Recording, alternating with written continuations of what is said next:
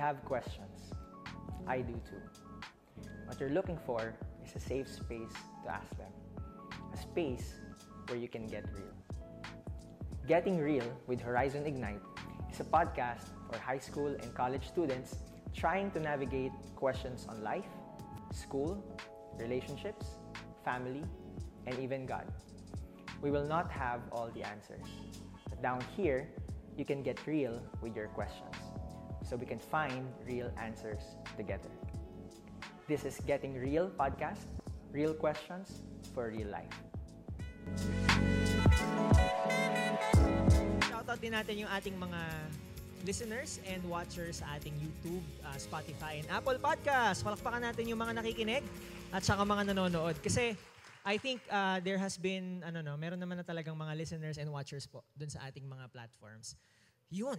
So ngayon, Tay, uh, last week po, pinag-usapan po natin ang uh, sexuality. Uh, last, last, sorry, hindi last week, no? Uh, last Ignite, opo, two weeks ago. Uh, sexuality, there's been lots of feedback. Even yung reels po natin released since yesterday has been gathering a lot of, ano, both positive and negative feedback. So, ibig sabihin talagang uh, people are resonating sa content, yung questions being answered. And I think today will not be any different. No? Lalo na po ang topic natin is uh, mental health. Uh, so, interesting po ba ang mental health? Yeah, definitely. Kasi kaya nga kayo pumunta rito no, para mapag-usapan natin siya. Pero tayo, bago po tayo magtanong, um, we'd like to know your thoughts din po. Paano, kasi um, sa mental health po, no, most commonly thrown around word uh, around mental health is uh, yung mga words like anxiety, no, depression, and uh, mas mabilis na siyang itapon, no, yung mga uh, terms po na yan when it comes to mental health. Minsan, uh, nahihirapan lang sa school or even sa work, sasabihin na ng mga tao, ah, yung mental health ko. Ganyan. So, ano ba talaga siya, no? So, uh, some may say na they have anxiety or depression, But whether meron talaga sila noon or clinically depressed sila, uh, we'd like to know po siguro tayo, no? how, how do you see muna yung ano, just for pre- pre- preliminaries, how do you see anxiety uh, and depression coming into play or yung paano siya nakikita ngayon sa young generation po natin. And transitioning to our first question actually is how do you actually see yung young people natin, how can they actually overcome it? Una po siguro yung ano muna siya, how do you see it playing right now sa ating pong young generation? And what can you say, uh, how do we overcome it po sa panahon ngayon? Okay, so good evening din ulit sa mga igniters natin. No? Siguro first, Coach Ans, ano, uh, yeah, tama lang, palapakan niyo sarili niyo. Oo. So, ano ah, uh, disclaimer muna siguro tayo, ha? Uh, ang inyong tatay Mans ay hindi po ako clinical uh, psychologist or psychiatrist. So hindi po natin forte or expertise po yan. Ha? So we don't want to speak out of bounds. No? Uh, kasi ang isang uh, ayaw natin mangyari ay baka mamaya nagmamagaling tayo, nagmamarunong, no? tapos ano-ano yung mga sinasabi na hindi na po natin actually uh, yun nga, hindi na natin area of expertise. So baka mamaya we can do we will do more harm than good, na? So gusto natin lang ingatan po 'yan, na? So I speak as a ano, I speak as a pastor, no? 30 years na po tayong pastor. So kahit paano 30 years na rin po tayo naki, nakipag-usap sa mga tao, no? Almost on a uh, daily basis, no? Um, literally thousands of people, no? Mga thousands of man hours, no? Uh, kami mga pastor, hindi naman kami nakakulong lang sa aming ivory tower na gumagawa ng sermon pang pag Sunday. Hindi po, uh, on weekdays, marami rin tayo nag, uh, tayong kinakausap. Siguro 2, 3, 4, 5 people, different people in a day. Na? At uh, iba-ibang mga kaso, no? from suicide, uh, anxiety, depression, marital issues, no? sa mga mas mga, mga may asawa, so on and so forth. Ha? So yun po yung ano natin. Ha? So I speak as a pastor, no? hindi po tayo psychologist o hindi rin po tayo psychiatrist. Okay? Although nagka-counsel po tayo ng mga tao. Okay? Siguro Coach Ans, sa ano mo, na bago itong question na ito, uh, yung nga siguro magandang ano, no, kung pwede tayo makiusap din, no, kung, kung pwede, sa mga igniters natin. Di ba? Kasi ngayon, nauso na rin yung salitang normalize eh. No? Opo. So, baka, alam mo sa totoo, we will do our friends no, a favor na wag natin sobrang inormalize din. Wag natin yung agad-agad ma'am, ibigkas o ibato yung mga salitang, yung ang, ah, ah, I'm having anxiety, di ba? Kaya I'm having depression. Kasi baka nga mamya, yung pinagdadaanan ninyo ay yung mga normal na typical na mga, ano lang, kunwari, kinakabahan.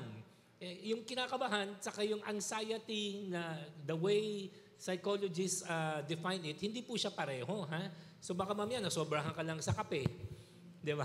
Tapos ano na, panic attack na. Pero actually, ano lang yan. Ha? So, kasi pag ganun po, pag ang nangyayari, lahat na lang nagsasuffer sa anxiety, lahat nagsasuffer sa dep- depression, baka magkaroon tayo ng ano, yung, uh, I'm sure narinig din yung kwento ng The Boy Who Cried Wolf, na?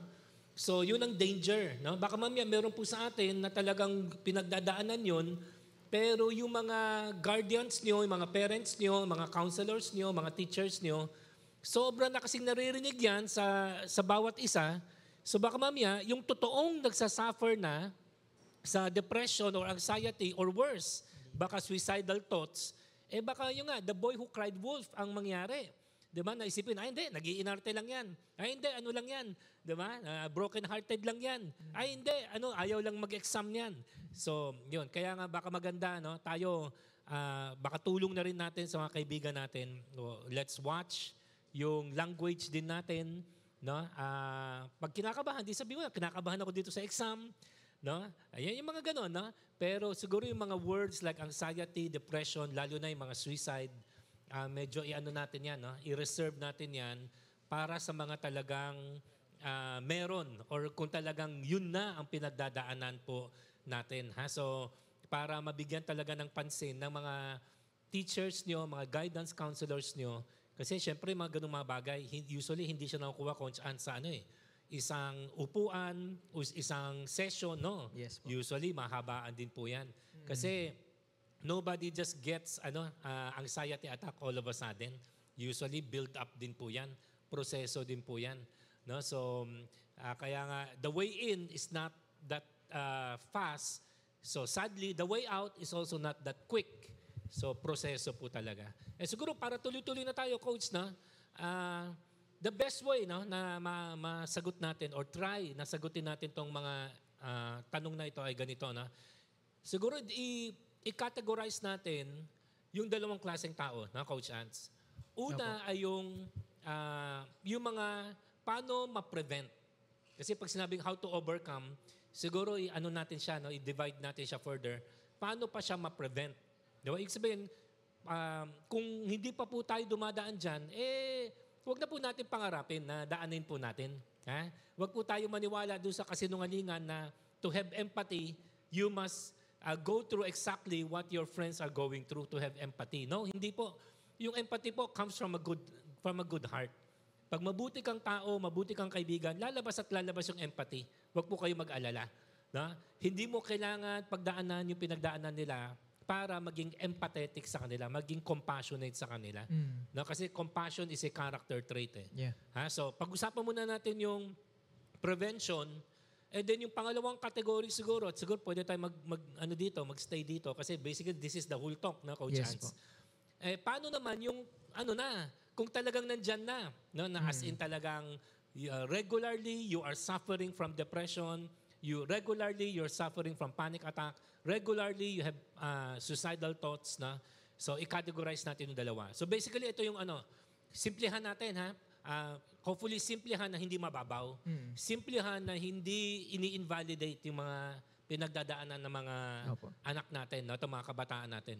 So, kung prevention po pinag-uusapan mga igniters, siguro magbibigay ako ng keyword. No?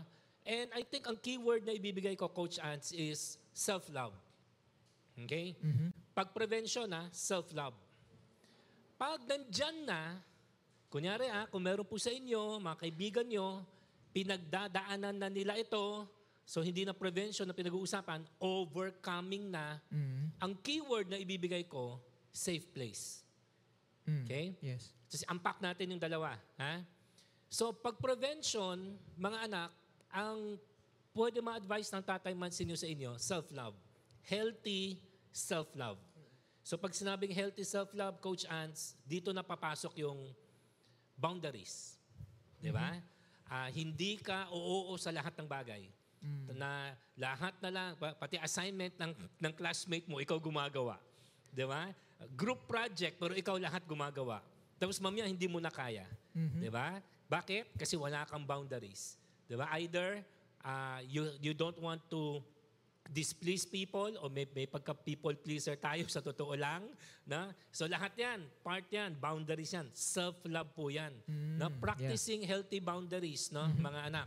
Learning to say no ha in a loving but firm way. Part po yan ng self love po ninyo. O ano pa? Yung mga pagkakilala ninyo ano yung mga trigger points ninyo? Of course baka some of you will say studies Ayoko na mag... Hindi, no. So, usually may mga trigger points tayo, di ba? So, know your triggers. No? Alam natin ano yung mga nagkokos ng mga anxiety, ng mga panic attack.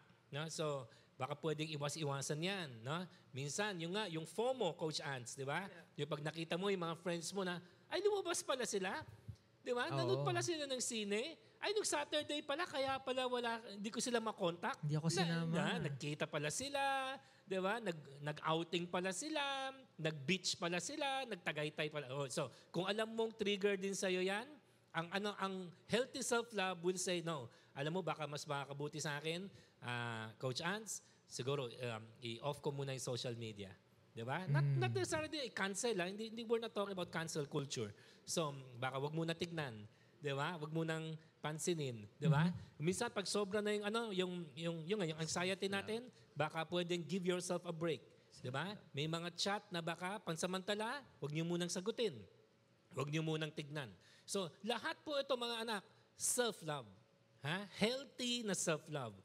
Awareness, boundaries, no? And then, yung nga, pa- pabantay lang din tayo siguro to make sure na yung self-love natin hindi mauwi sa selfishness.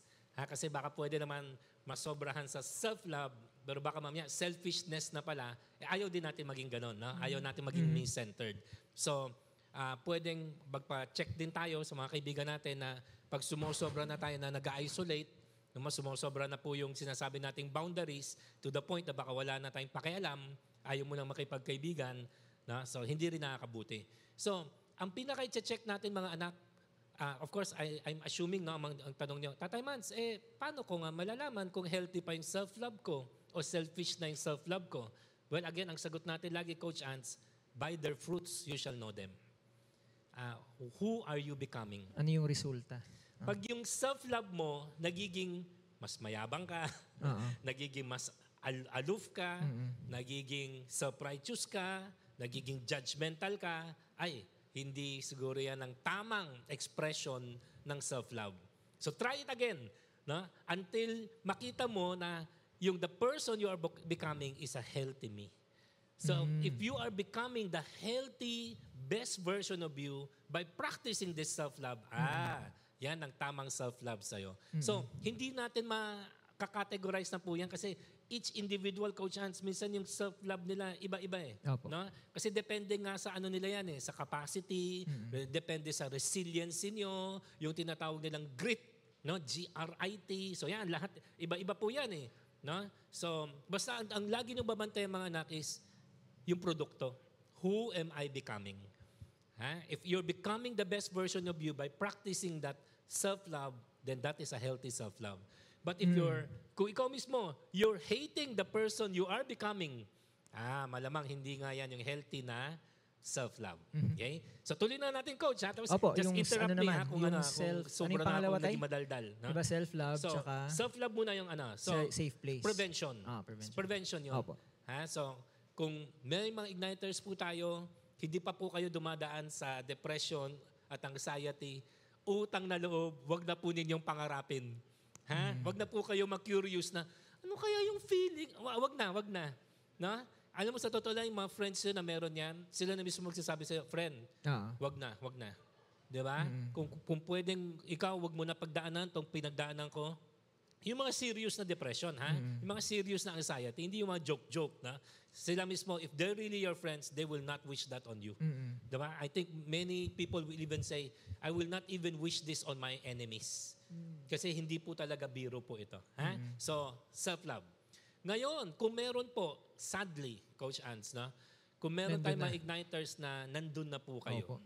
na, yan na, sa gitna na po kayo ng depression, nasa gitna na po kayo nitong matinding laban na ito, itong mental health issue na ito, then ang best na advice po sa inyo ng Tatay Mans nyo is safe place.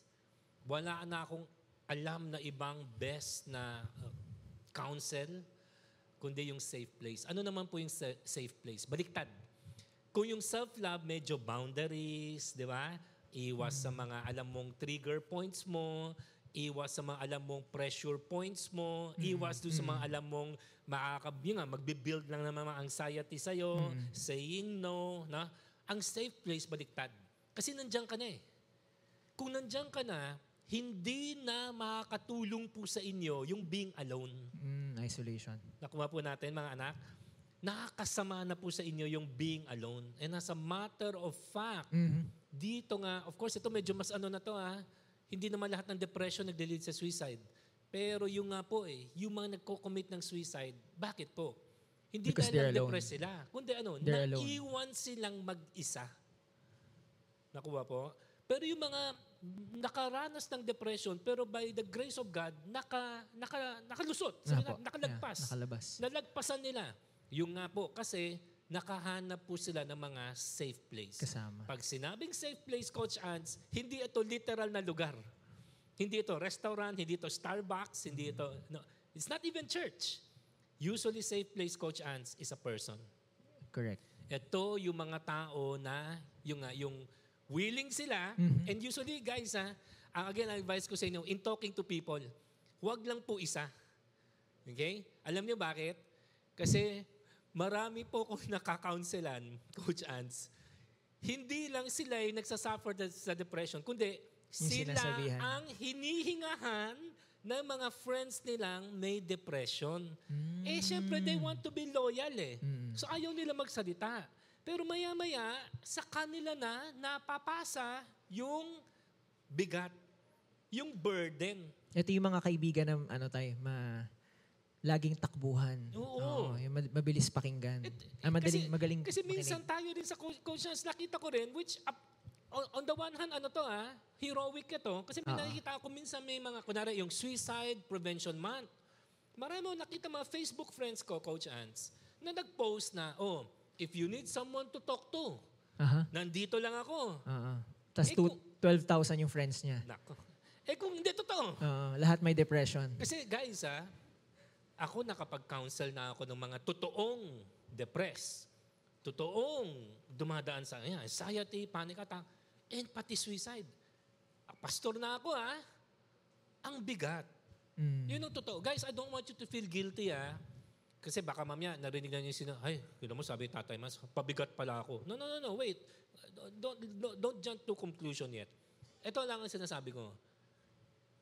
Ang safe place, gawin ninyo hindi lang isa. Mm-mm, yes. Kung pwede, tatlo, apat. Kahit hindi nga sabay-sabay eh.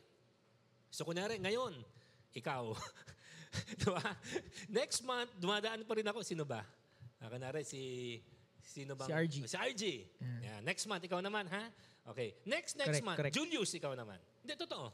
Kasi Tap- pag laging isa, laging Kawawa isa, siya tayo. eh, they Kawawa want to siya be eh. loyal. They, guys, believe me, your friends want to be loyal. Ayaw nilang maramdaman mo na pabigat ka sa kanila. Pero ang totoo, mabigat talaga. Mabigat talaga.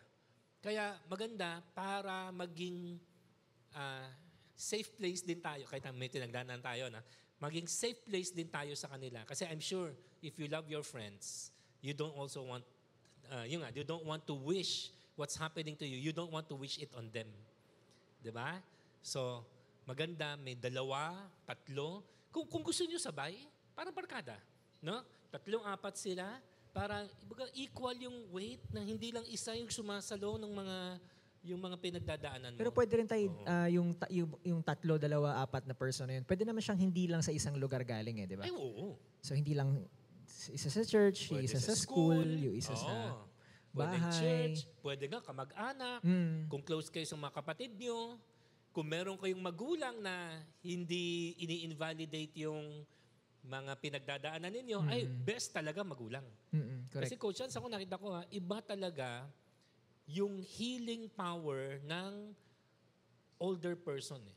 Opo. Hindi again, ah, hindi ako ah, clinic, clinic, clinic, clinician. Tama ba? Yung may term dyan. O, basta hindi po, wala po tayong PhD or what, ha? So, pero I'm, I'm convinced, I- again, I speak as a pastor, I am convinced, walang mahihil sa mental health issue na na walang, tu, lalo na ng kabataan, na walang tulong ng mas nakakatanda. I'm almost convinced. Kaya siguro share din natin, Coach Hans, kasi open naman tayo sa mga igniters natin. Kaya nga, mga igniters, um, eto gusto sana namin talaga gawing parang youth service. Na parang kayo-kayo lang. Pero tignan ninyo yung mga ibang nasa likod, ang tatanda na, no? Ba't, paano, ba't kaya sila nandito? Di ba? Hindi, ang totoo niyan, sinadya namin na mag-invite ng mga mas nakakatanda. Kasi I, I believe to, Coach Ansa, from, ito 100% I believe. Wala akong data to back this up, ha? Pero I believe this. Instinctively, I believe, I believe this spiritually. There is no healing for a young person going through through mental health issue without the unconditional love of an older person.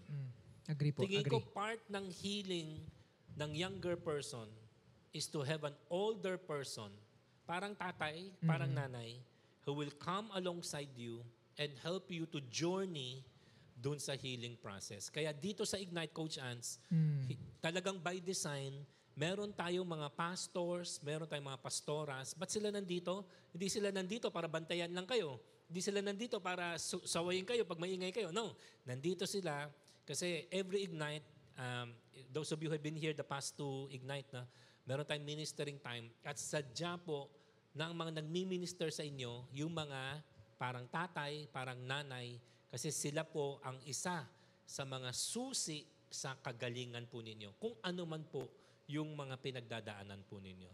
So, prevention, self-love. Self-care na lang. Self-love kasi baka selfish eh. Self-care. Ha? Pag dumadaan na, safe place.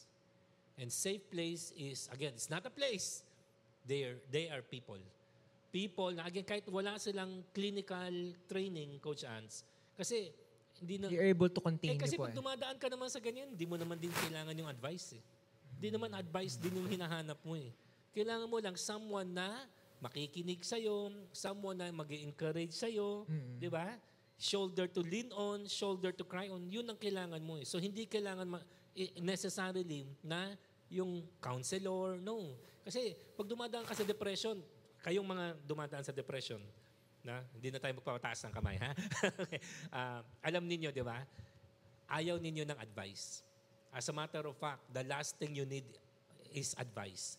Kaya minsan nakakahin- nakakainis, di ba? Yung kailangan mo lang mag, may mahingahan, tapos yung taong yun, hindi ka pa tapos, dinadaldalan ka na, sinesermonan ka na, sinasabihan ka na, pinapagalitan ka na. Ah, Pag ganun, yun, they're making matters worse. Eh, di ba? Kasi pag ganun, kailangan mo lang someone na makikinig sa'yo, someone na mag-affirm sa'yo, yung someone na magsasabi lang, pre, hindi ko alam ano sasabihin sa'yo, ha? Di ba? Uh, Girl, hindi ko alam ano sasabihin sa'yo, pero ang pangako ko lang sa'yo, nandito lang ako. Hindi kita iiwan. Di ba? So, yun ang mga, these people are your, they are your safe place. They are the most precious gift of God pag dumadaan ka sa mga mental health na mga, ano, na mga issues. think tayo yung sinasabi niyo pong safe place, no? people are who are able to contain ano man po yung sinasabi natin. Yung safe container sila. Hindi Yes. hindi nila, syempre, syempre hindi nila ikakalat kasi pinagkakatiwalaan mo sila. And Sana nga. they are Oo. able to Hindi sila marites. ha? Yung parang hindi sila magugulat doon sa sasabihin mo na ah, you're thinking of this, no, pinagdadaanan mo to, yung mga ganong klaseng tao po Ah, ba ang best na safe place, Coach Ants, ay yung mga taong, ideally ah, ideally, na kung pwede lang talaga mamili, eh, no? ideally, yung mga matataas ang EQ. Na? Hindi nyo kailangan ng mga matataas ang IQ. Kasi nga, ah, at that time, hindi nyo muna kailangan yung advice nila eh.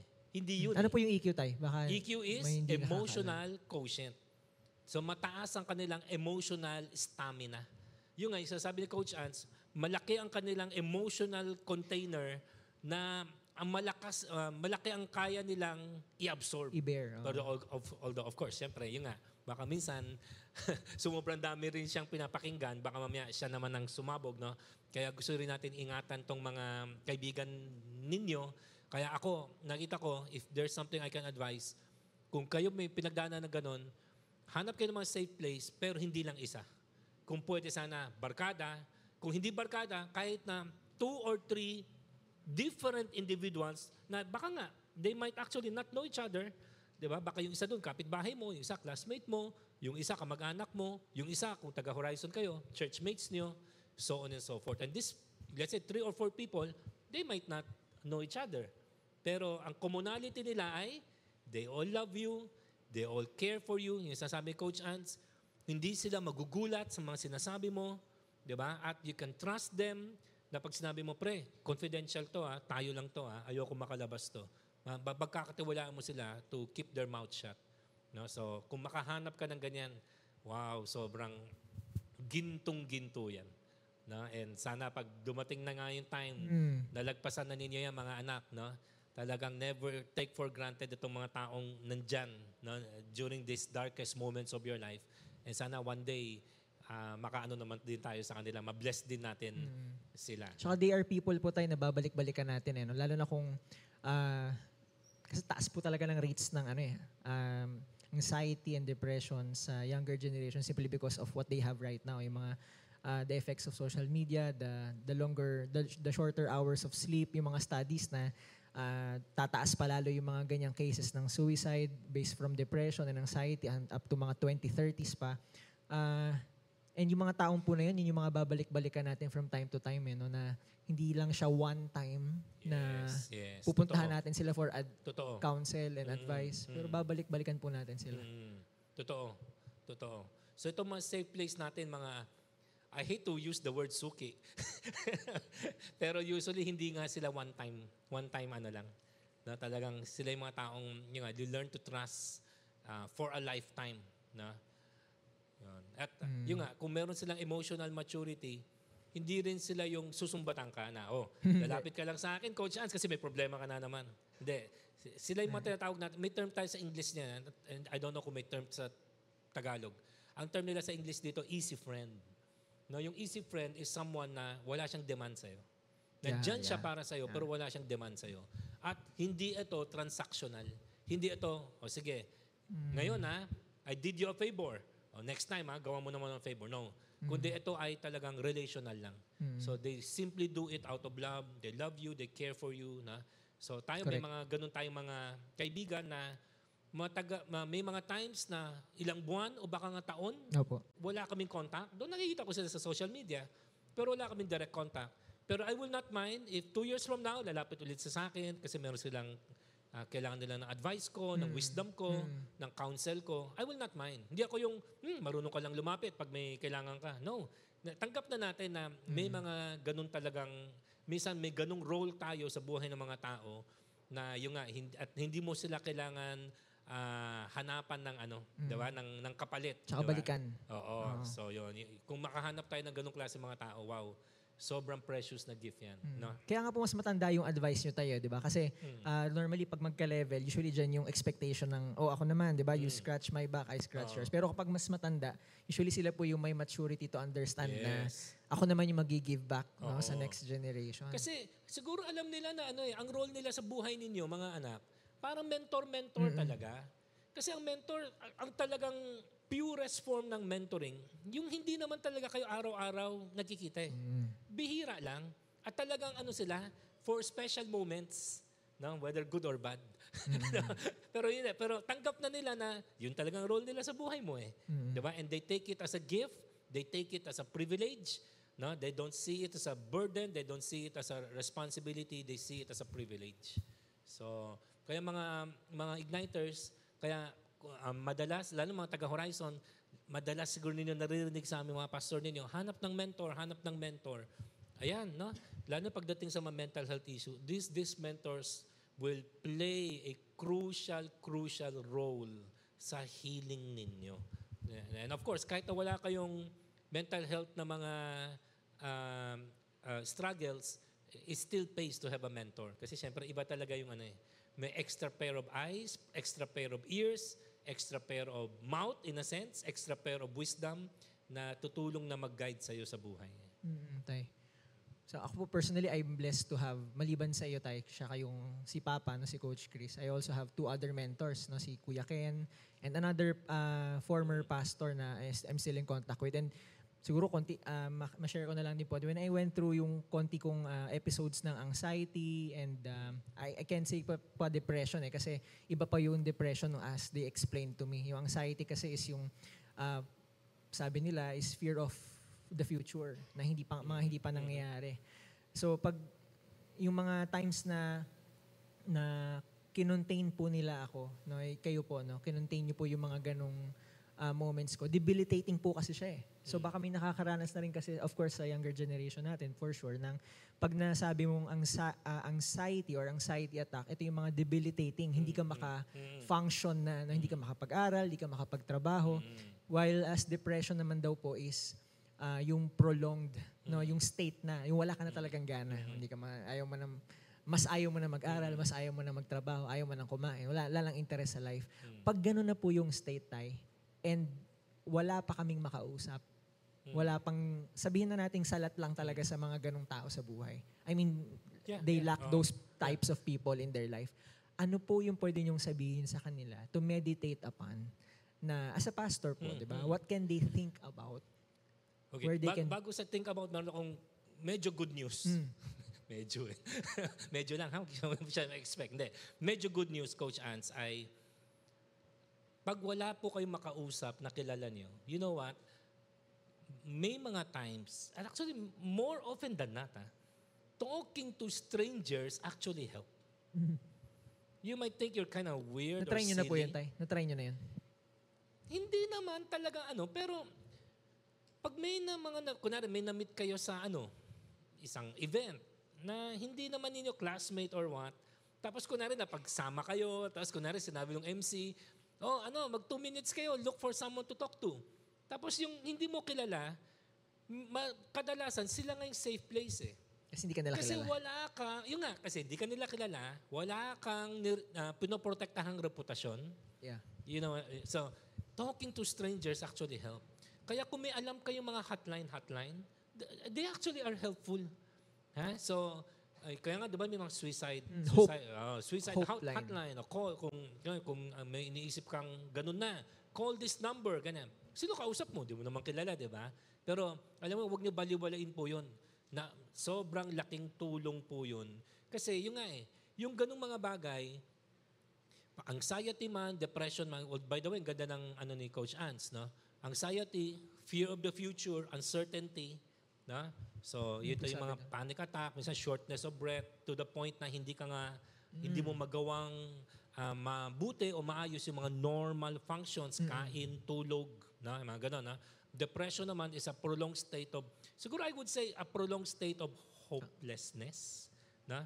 Ah, yung anxiety is more of uncertainty that causes, yun nga, Tsaka usually may triggers po yun. Oo. Ah. di ba? So anxiety, uncertainty, na parang rhyme. Depression naman is more of a prolonged state of hopelessness. Pero ganun din. Hindi ka rin nakaka... Usually, ha, yung mga ah, serious cases function, na... Oo, ah. kasi pero may, ma- may mga, di ba, sinasabi silang normal na depressed, pero nakakapag-function pa. Yun. So, yun ang ano natin. No? So, talking to someone um, not necessarily known to you, and as a matter of fact, the fact na stranger nga sila, mas malaking tulong yun. Kasi nga, ang, ang kailangan mo lang naman may makausap eh. At may mag-provide ng perspective sa'yo, kahit hindi mo kilala, yun, yun ang ano. And as a matter of fact, kaya nga naman tayo natatakot mag-open up. Kasi nga, lagi natin iniisip, ano sasabihin nila? nila? Oo. Lalo pag family, di ba? Tapos, oh, baka ma-disappoint ko lang si Papa, ma-disappoint ko lang si Mama, di ba? O kaya, tingin sa akin ng mga classmates ko na ako yung pinaka-ano dito, perfect. Di ba? Ako pa naman yung person most likely to succeed. Ako yung captain ball ng varsity team. Ako yung, ayan. Tapos, ha? Ikaw yung beauty queen ng school namin. Tapos, kung ikaw, ang ganda-ganda mo na anxious ka, paano pa kami? Hindi, totoo, di ba? Pero kung ang kausap mo, hindi mo naman kilala, nawawala yung pressure. na to protect your reputation. So, mas nakakatulong yun. Okay? So, yung tanong mo pala, anong magandang iniisipin? Hindi, so basta ako sa akin, ano eh, ang best kasi talaga is ano eh, may makausap eh. Mhm. Oo eh. Ay, kasi I don't know ah, based sa mga kausap po natin, ah, Coach Ants, kung nandun na sila, kung actually ma makukoax mo ba sila to actually think good thoughts? I think most people na talagang dumadaan sa ano ha, yung totoong depression, anxiety, parang at that moment, parang hindi yata sila ganun ka-capable to shift their thinking at that moment. Usually later pa yun eh. Wag na sa healing or recovering stage na. So, basta pag nandyan na, yung pinaka-height nung pinagdadaanan nila, again, ang pinaka-advice natin is look for someone to talk to. Yun talaga. At kahit na ilabas na ninyo yung mga Yeah. totoong pinag... Yun nga, yung totoong iniisip mo. Kung, kung suicidal ka, sabihin mo.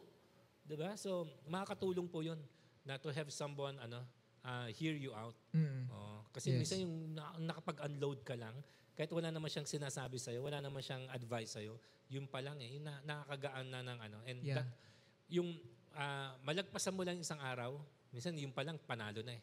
Tagumpay na yun eh. Correct time. No? Oo, day by day siya. Oo. Nalala ko po nagko-coaching pa tayo, no? Sa, na, na- sinabi ni Gino sa akin ito one time, eh, narinig niya yata kay Coach A, na yung when you are hurt, healing happens. Hmm. Pag yung person is hurt, kaya talagang Yes, kailangan po may That's kausap. good. That's very good. Pag ah, transitioning to the ah, question, third question I think, no?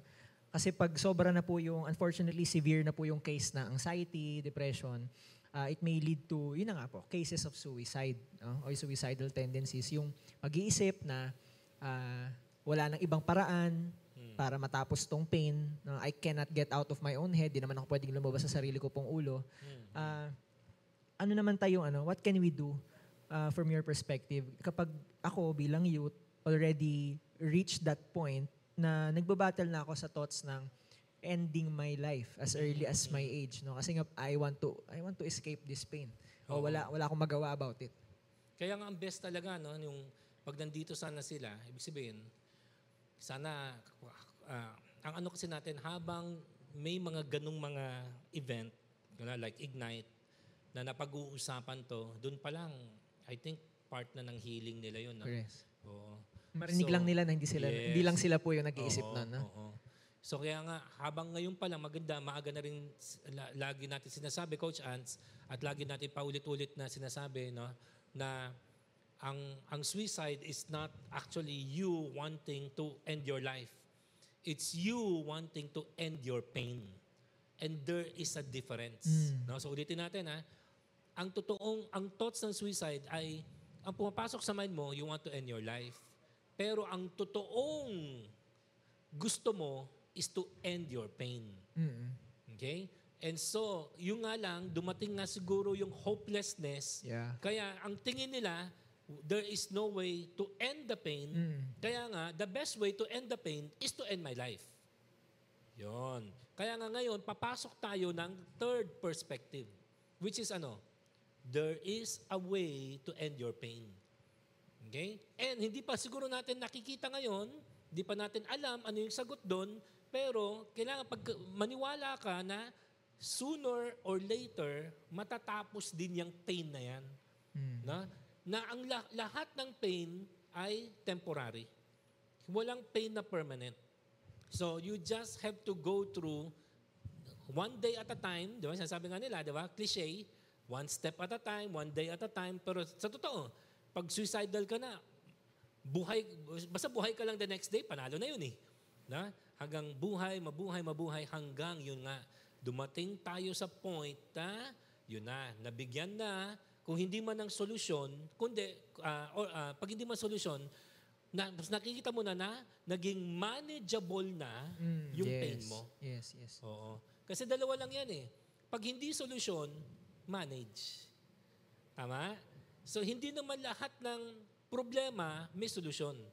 Kasi may mga problema, hindi talaga siya problema na masosolve, kundi sitwasyon siya na kailangan i-manage.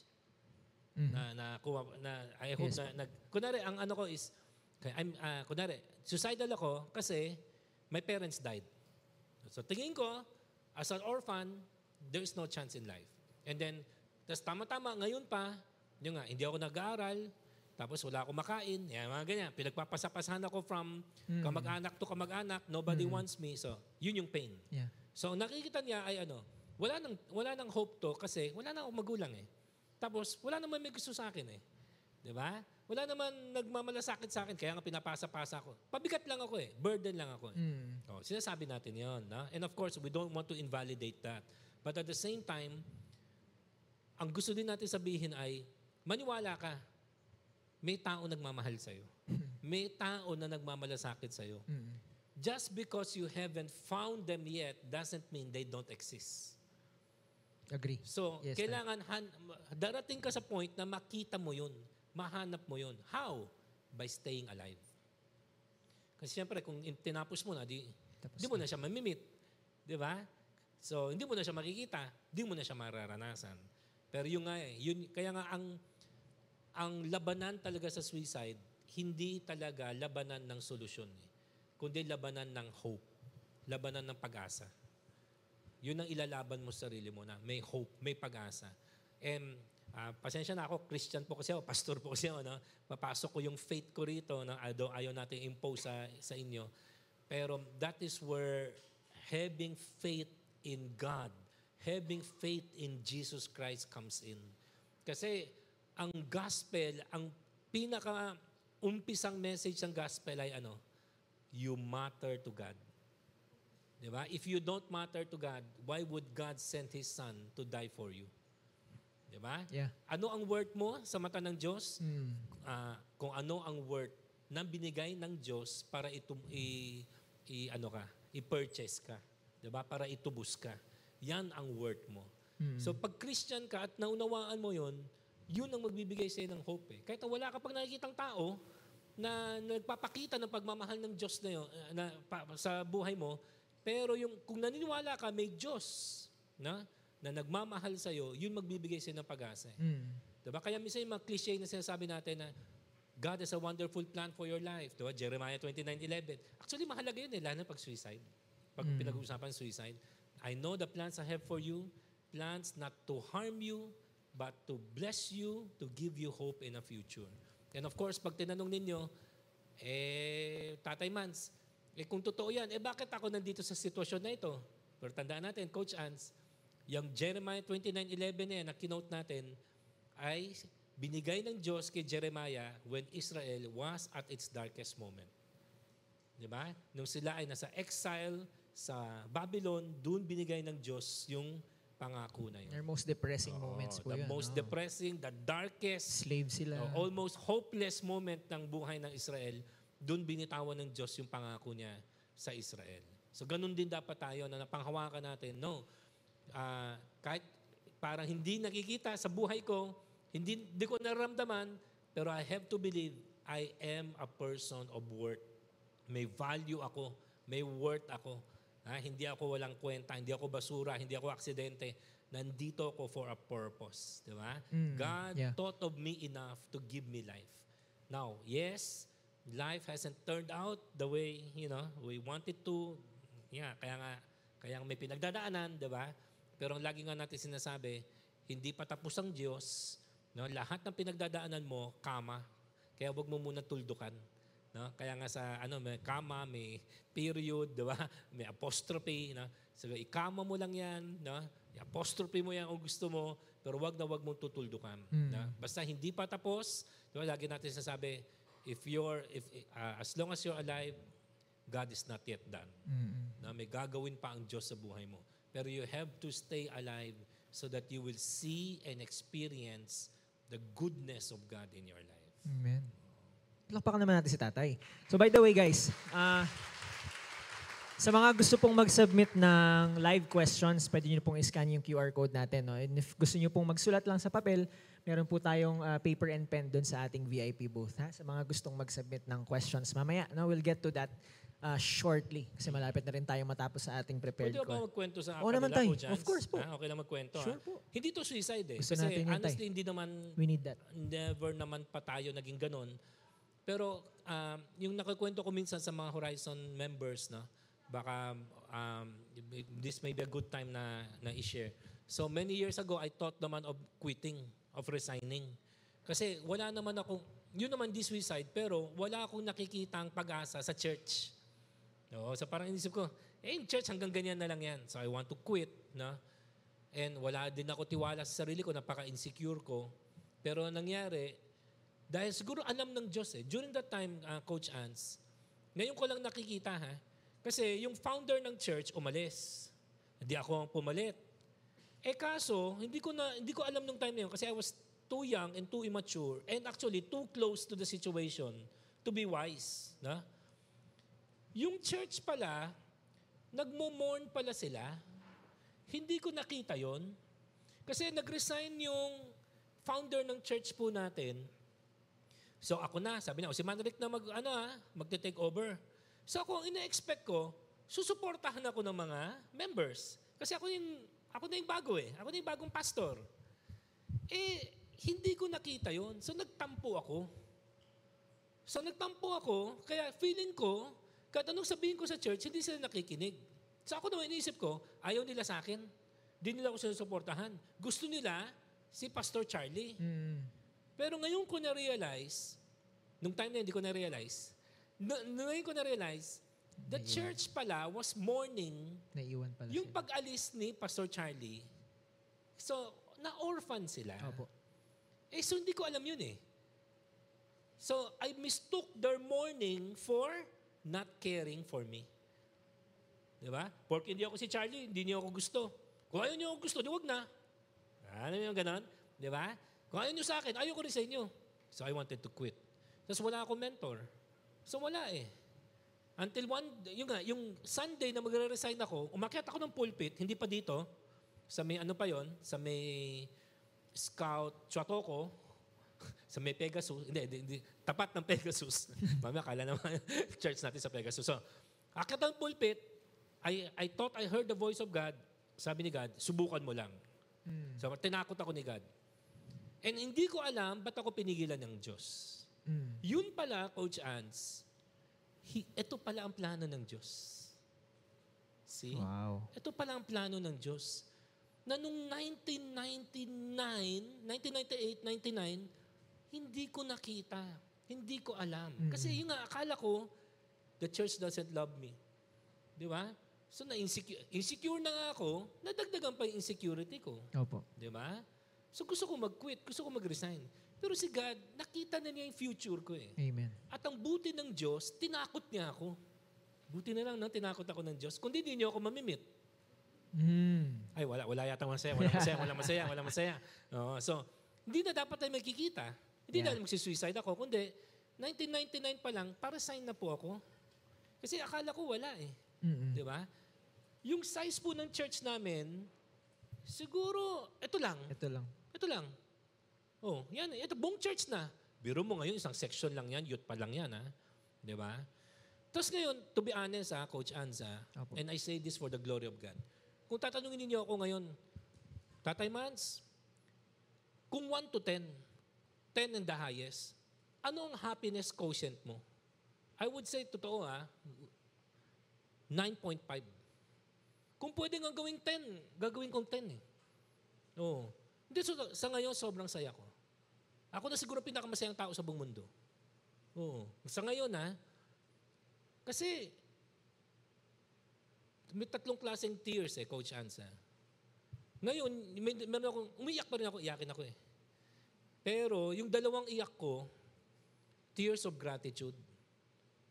Araw-araw, nagigising ako, Psalm 90 verse 14 ba? Kaka, sa nag-preaching mentoring kami, kinote ng isang pastor natin yun.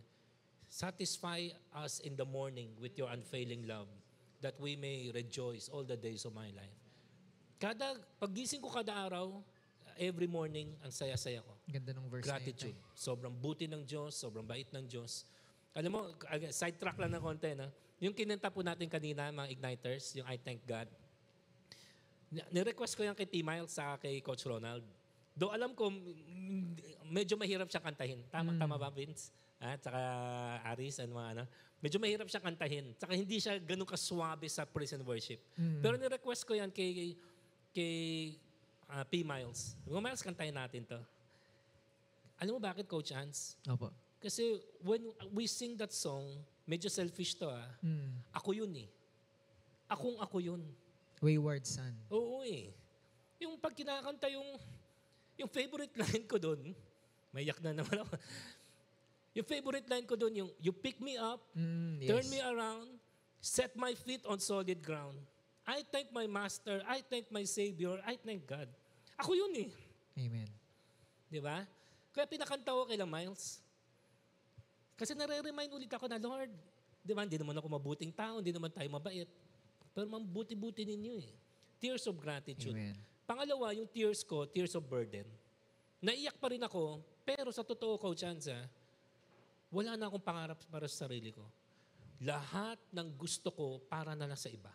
For example, ikaw, Coach, uh, I would honestly say, when I pray for you, wala akong magpe-pray yung para sa akin. Yung, Lord, gusto ko lang, ano, si Coach Ann, saka si Coach Carla, solid ang relationship nila. Solid ang marriage nila. Pag binigyan mo sila ng anak, gusto ko si Coach Ann maging the best father. Si Coach Carla, maging the best mother. Yung ganun, di ba? Pag nakita ko si si PL, di ba? Si Pastora Lea, wala na ko ibang ano sa kanya. Lord, I want her to be the best pastor. Pag nagtayo na kami ng Horizon Mandaluyong, pag naisip ko si Pastor June, wala akong ibang ano kundi, Lord, I just want him to be the best pastor para sa Horizon Matienza. Burden yun, pero I can honestly say, wala na akong, yung masaya na ako making other people's dreams come true. Eh, samantalang yung pangatlo, ito hindi ko na iniiyak to, ah, honestly. Siguro for the past 10 years, yung tears of self-pity, yun ang nawala sa akin. Dati, noong 1988, 1999, iyak din, iyak din ako ng iyak eh. Pero karamihan ng iyak ko para sa sarili ko. Kawawa naman ako. Wala nagmamahal sa akin. Kabago-bago kong pastor, walang sumusuporta. Ganon. Kaya, yun, ini, ano, ano ko kay Lord? Sinisisi ko si God. No? Pero nga, hindi ko alam eh. Hindi ko alam na one day, aabot pala tayo ng 5,000. Woo! Eh, wala naniniwala, wala naniniwala. Na? Oh, hindi. Oh, bukas. Bakit ba? Bukas pa 5,000 tayo. Ayaw niyo maniwala, di ba? Na? Di ba? Ibig sabihin, biro mo, eto, youth pa lang natin to. Hindi pa lahat to, ha? Kanina, binanggit mong school, ilan lang yun. Sa totoo lang, ilang school ba ang, ano, ilang school ba ang mga igniters? Uh, Do we have what? 50, 60, 70 schools uh, sa mga members natin? Eh, kanina, ilan lang ang binanggit mo. So, so guys, ang sinasabi ko lang sa inyo, testimony ko to na hindi man ako dumaan sa pagiging suicidal by the grace of God, ah. Pero naranasan ko yung naranasan niyo eh. Dumating din ako sa point na I wanted to quit, I wanted to resign, ayoko na magpastor. Bakit? Kasi wala naman ako nakikitang hope eh. Di ba? Oh, pero ngayon, kita mo, I'm the most blessed man in the world. I'm pastoring the best church. Di ba? I get to do this with you, Coach Ans. Nakakatulong tayo ng konti sa mga kabataan natin. Privilege eh. Di ba?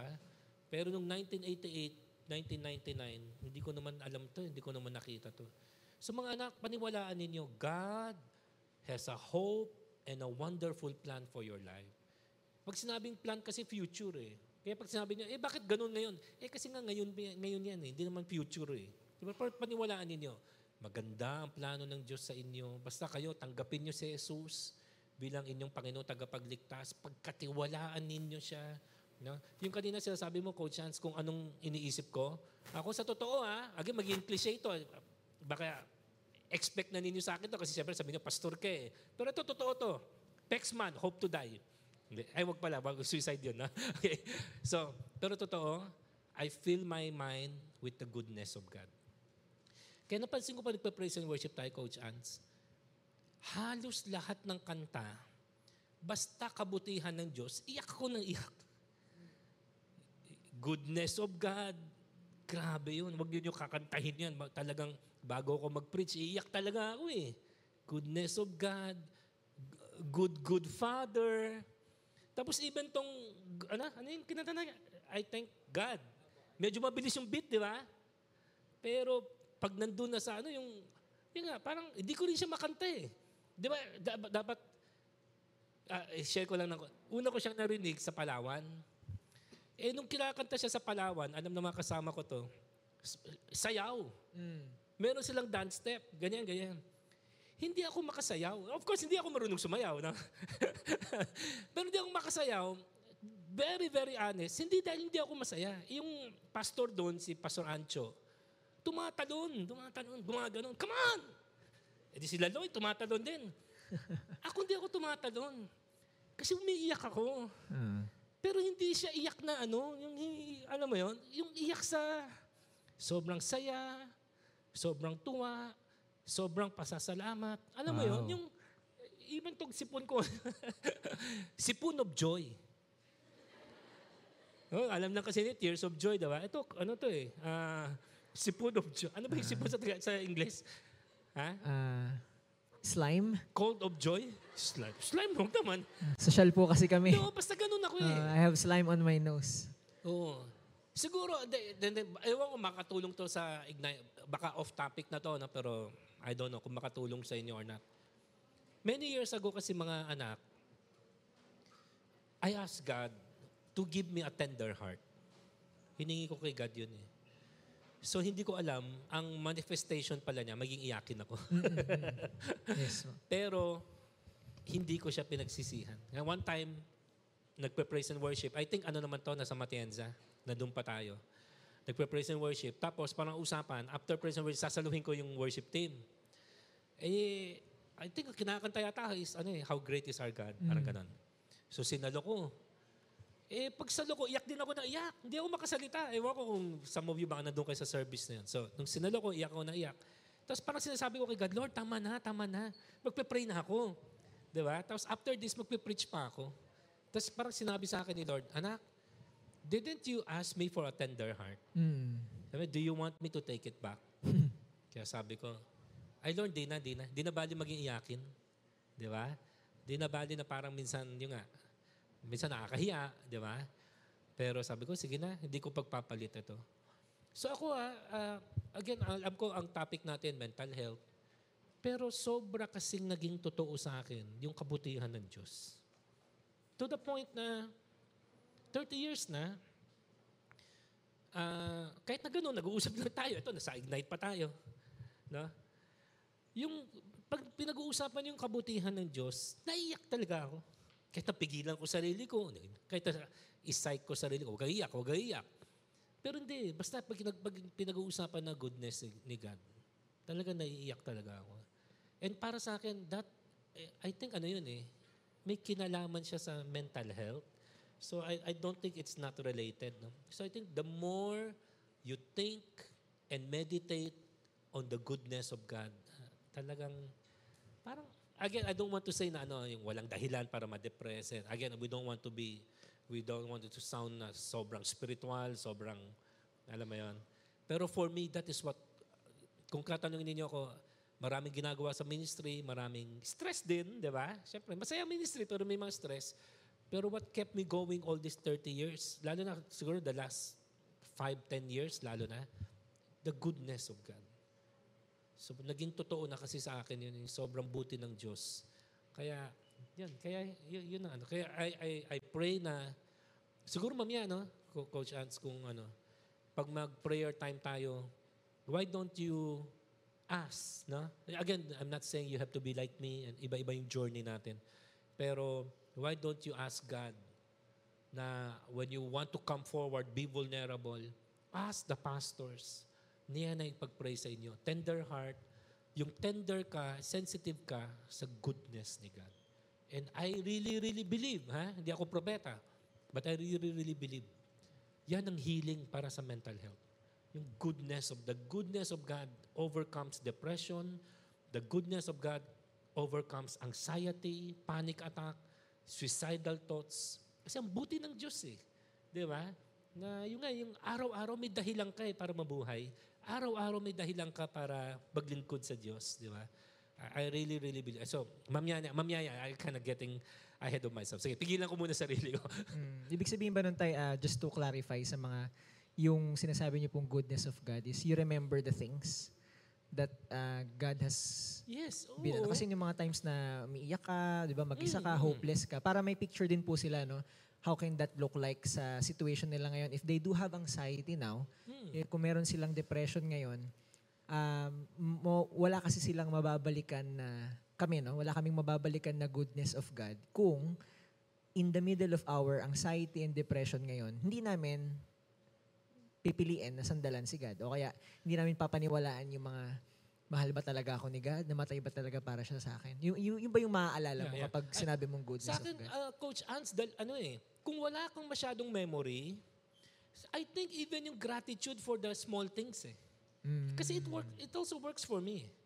Kasi sa totoo ah, again ah, I say this with God as my witness ah, ah, sobrang ang taas ng respeto ko sa mga igniters natin para magsinungaling ako sa inyo. No? I, I hope you guys know na I don't know everything pero I will never lie to you. Okay? Sa totoo, Coach Anza, this is my testimony for the glory of God. Lahat ng wala ako ngayon, hindi ko kailangan. Alam mo yon yung ganong klaseng ano, so ibig sabihin, hindi na siya memory eh. Kundi yung gratitude lang. For example, ah may, from, from time to sa aming mga Chinese, ah, wala po ako, may, may tatlong anak ako, puro babae. Eh, sa mga Chinese, minsan, ano mo yan, may ano pa rin na, lalaki lang kayo. Oh, ilang taon na, ilang taon na si Mrs. Subok pa, one more try, para may lalaki daw. Wala akong anak na lalaki. Sa totoo, wala akong regret. Wala akong yung what if. Wala. Di ba? Kaya, sana ba yung tatlo, sana isa sa kanila naging lalaki? Hindi. Wala, totoo. Yung wala akong ka... So wala akong... There is nothing I don't have right now that I can say I need. Di ba? Yun ang totoo eh. So, sobrang grateful lang ako sa mga anong meron ako. Wala akong swimming pool. Pero honestly, hindi ko kailangan. Mm. Alam mo yun? Hindi ako nakatravel abroad. Di ba? Karami ng mga travel ko, domestic. Pero hindi ko kailangan. I mean, hindi ko hinahanap. I mean, kung, kung dumating, edi okay, di ba? Pero sa to, I'll be, very, again, very honest, Coach Hans. Pag nakita ko naman, ba yung mga FOMO na sinasabi, hindi ko naramdaman. Mm-mm. When I look at my friends, like meron akong friend na ubod ng yaman, alam mo yung gino-joke-joke minsan natin na pupunta ako ng Hong Kong para mag-breakfast, Mm. tapos bababa ng Japan para mag-ano. Meron akong friend, na of course, pag binanggit ko name ko, name niya, hindi niya naman kilala. Pero literally, he lives that kind of a life. Ah, so, close friend ko to ng high school. Kung, kung nandito si Coach Noel, he would, pag, I think Coach Noel, kasi si Coach Noel ay classmate ko ng high school. He would know sino itong nire-refer ko. So, when I look at him, I'm happy for him. Pero hindi ako naiinggit eh. Sa totoo. Wala, sa totoo, I'll be very honest. There is not a single person I envy in this world. Oh, kaya pag pang Miss, ko na pag Miss Universe ako, di ba? If given another life, who would you want to be? Ang sagot ko, P-Mans pa rin. Walang kasing gwapo, di ba? Walang kasing humble. And then, then, so, hindi, totoo, totoo. May mga dreams tayo, pero yung yung to lose sleep over them, to be anxious over them, hindi eh. Gusto ko lumaki pa rin yung church. Pero Apo. Again, Yeah. ha, check ko yung heart ko na gusto ko ba lumaki pa yung church para sa akin? Prestige? Honor? Or gusto ko lang kasi mas marami mali- ma- ma- maligtas. Mas marami makakilala kay Lord. So, y- y- again, that, that's my ano. So, I think gratitude doesn't have to be from the past. You can be thankful today for whatever little things you have. And alam, pag nakita ni God, marunong ka magpasalamat even for the small things. Alam mo, hindi, hindi malayo kay God, i-bless ka niya. Si God pa ba? Di ba? Amen, amen. Sige, Tay. Um, next question. No? Kapag, ah, Eh, nagka-question and answer pala tayo. opo, oo. Kala ko nagkakwentuhan Anong na lang tayo. lang. Ano? Sorry, Pag sorry. ano ah. po, kong yung next no? question kasi is about when, no? Ah, pinagsama ko na, no? Who, who can I talk to? And when do I need, when do I know kailangan ko ng ah, maghanap Mm, ng mental health professional? So, who and when? Kapag talagang, eto, mukhang serious case na po talaga ang aking ano, ang aking mental health, anxiety and depression. I think nasagot mo na rin kanina yan, Coach Ans. Pero uh, ulitin lang natin. Yung when is yun na nga. Pag yung mga normal everyday functions, hindi na ninyo nagagawa. Yung Ah, simpleng, yeah. even yung ano, pa- maligo. O mm. ba kayo pa sa inyo, normal hindi maligo, na? Ha? So, Me- meron ka- nagda-drive lang, umiiyak bigla eh. Oh, oh Ah, yeah, ganun. totoo. Yung bumangon, hindi nyo magagawa, maligo, kumain, matulog, ah, to, to, lumabas ng kwarto, yung mga ganong normal, hindi na nila magawa, is really time. no, to see a mental health professional. Eh siguro, again, though hindi po tayo, ano, Coach Ants, gusto lang din natin i, ano, ah, i, medyo i-ease yung baka yung takot ng iba. Guys, pag nagpa-consult po kayo sa mga professional, kasi marami po tayong mga kaibigan na professional. Of course, yung sinasabi ni Coach Ants, no, si, si Kuya Ken, di ba? Sila Pastor Archie, yan, naging friend na rin natin. Even si Ate Shine na natin, di ba? Guys, pag nagpa-consult kayo, hindi naman po ibig sabihin session agad. So baka kasi some of you, na, yung natatakot na consult, kasi inisip nyo, 10 sessions agad. Eh, magkano yan? Eh, ganun agad? No. Pag nagpa-consult po kayo, parang doktor lang din yan. Siya magsasabi kung kailangan nyo ng surgery o hindi. O baka ma- makuha sa rest, makuha sa gamot, no? makuha sa ibang klaseng therapy. So, tayo sa Horizon Coach Ants, we are doing our best na alisin na nga po yung stigma ng ah, dep- yung salitang depression, even suicidal, inaalis na natin yon Ha? Ah, ayaw natin siya i-normalize na hindi porke may konting pinagdadaanan ka, depressed ka na. Pero at the same time, inaalis din natin yung stigma na if you are depressed, na, don't see yourself as someone who is not worthy. Huwag na huwag ninyong gagawin sa sarili ninyo yan. Ha? Kasi alam mo, kahit na tayo makasalanan, never tayong tinawag ng Diyos na basura. Di ba? Yung mga terms ni God na kahit na, yung nga, at our depths, at our darkest, at our weakest, di ba? Dito mo yung mga words ni God sa sa Israel, napaka-tender pa rin. Of course, minsan diretsahan din si God, di ba? Yung adulterous nation. Pero mamaya, babawi siya, sabi niya, alam mo, you are my bride. Di ba? You are my my child. Yeah. You are, eh, yung ganun ba? So alam mo, even at our worst, no, God will always love us at, at His best. So kahit na dumadaan po tayo sa depression, that doesn't make you less than. That doesn't make you a second-class person or even a second-class Christian. Ha? It so happens lang, nabanggit natin to Coach dun sa sexuality, lahat tayo broken. And iba sa atin, ang brokenness natin medyo leaning sa sexuality. Amen. Yung iba sa atin, ang brokenness natin mas leaning sa mental health. Pero lahat po tayo broken. No? Wala sa atin yung buo. No? Kung buo man tayo dahil lang sa biyaya po ng Diyos. Amen. So kung yan po ang naging brokenness po ninyo, hindi po nakakahiya. Ha? Magsabi, magpatulong, no? hindi nakakababa ng pagkatao, hindi nakakabawas ng pagiging Christian mo, yung nagpapatulong ka sa kahinaan mo. Actually, ang tawag nga sa Bible dyan, courage. Kaya dito sa Ignite, gusto natin i-normalize authenticity. Di ba? Huwag ka plastic. Ano mo yung nagpapanggap ka? Di ba yung sasabi nga nila, di ba? May mga ibang tao, yung nagpapanggap na mayaman, di ba? Pero ang lahat ng ginagastos nila utang. Lahat ng ginagastos nila credit card. Di ba? Para saan? Di ba? Walang, it's not worth it eh. So guys, walang, walang ano, wala kang mapapala na nagpapanggap kang okay, nagpapanggap kang malakas, kung ang totoo naman hindi. Di ba? At sa totoo lang, there is strength in vulnerability. And in vulnerability, that's where you find your true friends. That's where you find the people who truly love you and truly care for you. At baka magulat ka, dun, dun ka magugulat na ang dami pala nagmamahal sa'yo. Correct. Lalabas lang yan pag naging vulnerable ka, naging authentic ka. Yeah. No? So be real. Hindi pa kasi, baka hindi pa Oo. sinatry tayo, di ba? Yes, oo eh. Di ba? Alam mo, daming tao. Masama ang mundo, ha? Pero magugulat ka rin, Coach Ants, maraming mabuting tao. Yung Amen. hindi mo na-expect. Of course, minsan, ang disappointment natin, yung inakala mong kaibigan, tapos, di ba, dumaan ka sa pagsubok, wala sila doon. Okay na, sige na, no? Try to be, ano na lang, gracious. Baka sila rin kasi may pinagdadaanan. Pero magugulat ka. Ako, time and again eh. No? Pag may mga pinagdadaanan ako, of course, yung usual na mga kaibigan natin, super friends, ah, Tatay Rafi, diba? dati si Manong Don, Kuwa. Pero ang dami rin, no? in every season ng buhay ko, may mga pinapadala si God na yung hindi mo akalain. Di ba? So, alam mo, gugulatin kayo ng Diyos. And then, Amen. doon mo makikita na, wow, ang dami pala nagmamahal sa akin. Madami pala nagmamalasakit sa akin. Correct. Hindi ko pala kailangan magsuot ng maskara in the first place, uh, pretending so that people will like me. No, people will like you for who you are. Meron yan. Na minilaan ang Diyos sa iyo, na mga tao magmamahal sa iyo at tutulong uh, sa iyo for who you are, not for the person you pretend to be. And last na to, Coach, Amen. ah, ah, baka may sisingit ka eh. Hindi to original sa akin, ha? Pero hindi ko na alam kung kanino natin first narinig. Mm. God cannot heal the person you pretend to be. God can only heal the person you really are.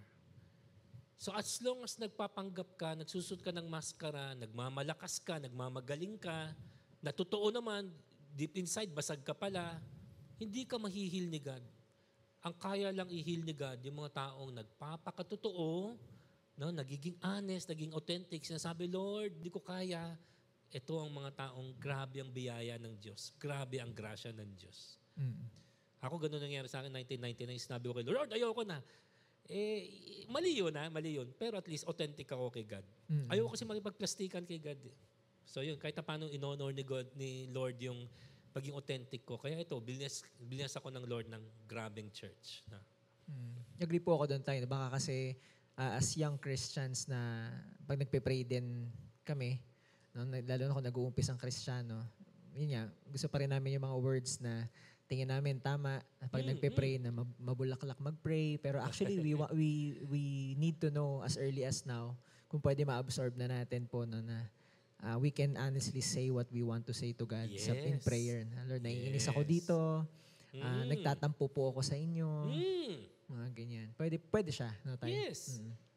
Kaya nga ang Psalms, di ba? Niyo yung Psalms, napaka-honest, napaka-authentic, di ba? Eh, karamihan ng sumulat ng Psalms si David eh. Hindi naman siya pinatay ni God. Mm. Di ba? In-acknowledge pa nga ni God yung honesty niya, yung authenticity. Mm. Guys, you can be hon- you can be honest and real with God. The most real being or person in the world is God. Totoo si God eh. Alam mo si God, di siya makipagplastikan sa'yo. Sasabihin din ni God, actually, kung na-disappoint siya sa'yo, hindi totoo. Di ba? Kung nagkakamali ka, sasabihin talaga ni God din sa'yo. Kasi ganun si God. Si God hindi plastic eh. So alam mo kung makipagrelasyon ka sa Diyos, huwag ka rin plastic. Maging totoo ka. I-honor ni God yung pagiging authentic mo. Amen. Bago po tayo mag-move on tayo sa live questions, no? ito yung isa sa katulong po sa akin na binigay po ng mentor ko dati. Baka alam niyo po, malamang alam niyo po to. Isaiah 43.4.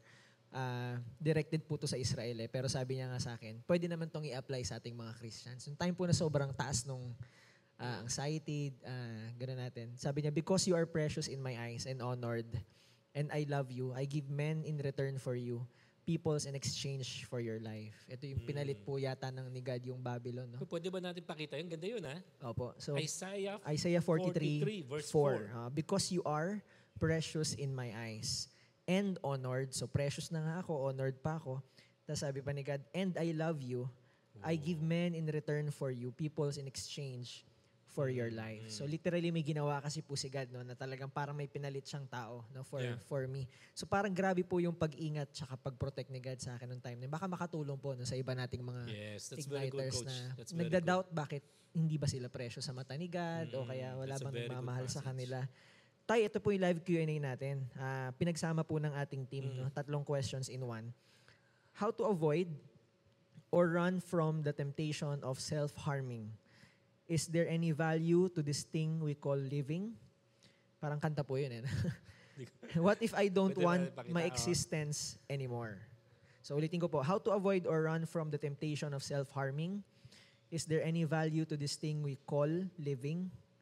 And what if I don't want to, I don't want my existence anymore? Okay. Ma- ma- kaya ba natin ilabas yan, ano, Steffi? Yung tatlong sinabi ni Coach Ants? Para makita lang din ng mga, para we're all on the same page and then again, we'll do our best to, ano, to answer them.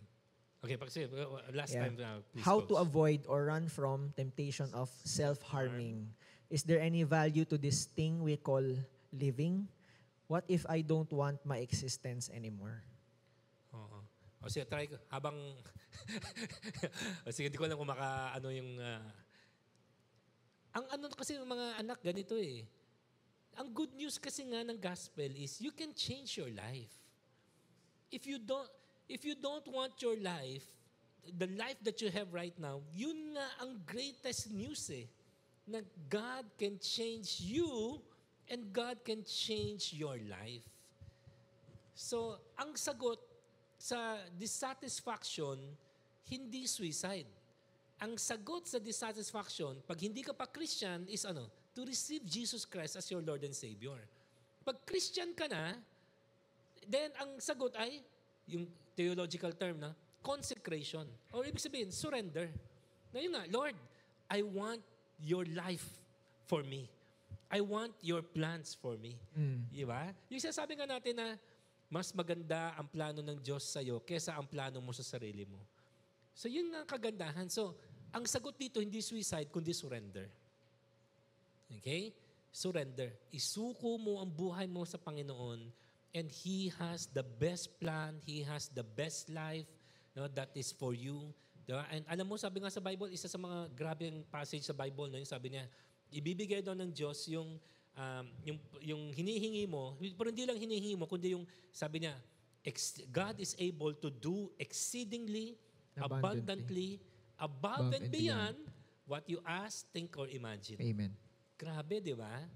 Hingi mo lang kay God. Sabi mo kay God, Lord, I don't want this life. Kaya. Di ba? And show me what is my best life. Mm-mm. Alam mo, pag nag-pray ka ng ganyan, sasagutin ng Diyos yan. God delights to answer prayers. Lalo na prayers that are meant for His glory. Na? So, alam mo, kung, sino, uh, kung three different people to, ah, uh, again, you are the best candidate for a change. Kasi, you know what you have going for you? You are dissatisfied with your present life. At dyan magsisimula na ang buhay na gusto para sa iyo ng Diyos. Pag nag, nag, naging dissatisfied ka na sa buhay mo na wala ang Diyos, o ang buhay mo na, yan, nandiyan ang Diyos, pero hindi siya ang laging nasusunod. Ah, then you say, Lord, ayoko na ng ganong buhay. Gusto ko yung buhay na gusto mo para sa akin. Na? So suicide is not the answer. Don't end your life. Na? Don't end your life. Hindi mo naman ma-honor, mag-glorify si God by ending your life. Eh. Na? Subukan mo. Suko mo yung buhay mo kay Kristo. Tingnan mo, babaguhin ng Diyos ang pagkatao mo at babaguhin ng Diyos yung buhay mo at babaguhin ng Diyos yung pamumuhay mo. Na? Change of life leads to a change of lifestyle. And a change of lifestyle, yun yun eh. Na, pag nag-change na yung lifestyle mo, hindi, hindi na yan yung buhay na ayaw mo. Di ba? At darating ka sa point, gaya ko ha, sa totoo lang, no? sobrang saya ko being a pastor. Wala na akong balak bumalik sa pagiging artista, Coach Ants, na wala na, wala na. De, totoo, I'll be very, very honest, wala Mahirap po, na tay. akong Mahirap gusto para sa sarili ko. Lahat ng gusto ko, I like to think ha, para kay God, lahat ng gusto ko ay para sa ibang tao na. Sobrang saya ko na. Pag kinuha na ako ni Lord ngayon, of course, ang uh, lagi inaano ko yung mga anak ko, I want to see them get married, sana. I want to see my grandchildren na kami ni Mami Sanyo. Pero wala na rin, wala na rin tayong ano eh. Kasi sa totoo, yung, yung umabot tayo ng ganun, Coach Ants, this is beyond my my greatest dreams eh. So hindi kita na actually ng Lord yung, yung prayer ko eh. Kaya sabi ko, Lord, from this moment on, ano na, not my will but yours be done. Kaya nga pag nagpe-pray na ako ngayon, Coach Ants, hindi na ako madaldal eh. Dati daldal ko pag pray Ngayon, Lord, speak Lord, your servant is listening. Kasi, di ba, wala na tayong ibang gusto kundi, Lord, anong kalooban niyo? Anong gusto niyo? Kasi alam ko, anong gusto niyo, higit ito na mas maganda, mas mabuti kaysa sa naiisip ko. Your ways are higher than my ways. Your plans are greater than my plans. Di ba? So, iba talaga. Pagkatiwalaan niyo si God, ha? Kung sino man po nagtanong nito, no? Kung marunong lang ako kumanta, kakantahan na kita ng goodness of God, eh. Kaso baka maiyak ka na ibang dahilan, eh. Ha? Kaya pigilan, kaya sila, pa, Pastor Miles na lang, ito, Coach Hans, magaling kumanta, eh. Di ba? Sana, uma, again, I pray that you will have the life that I have experienced, but my only prayer is I pray you will even have an even greater life than mine.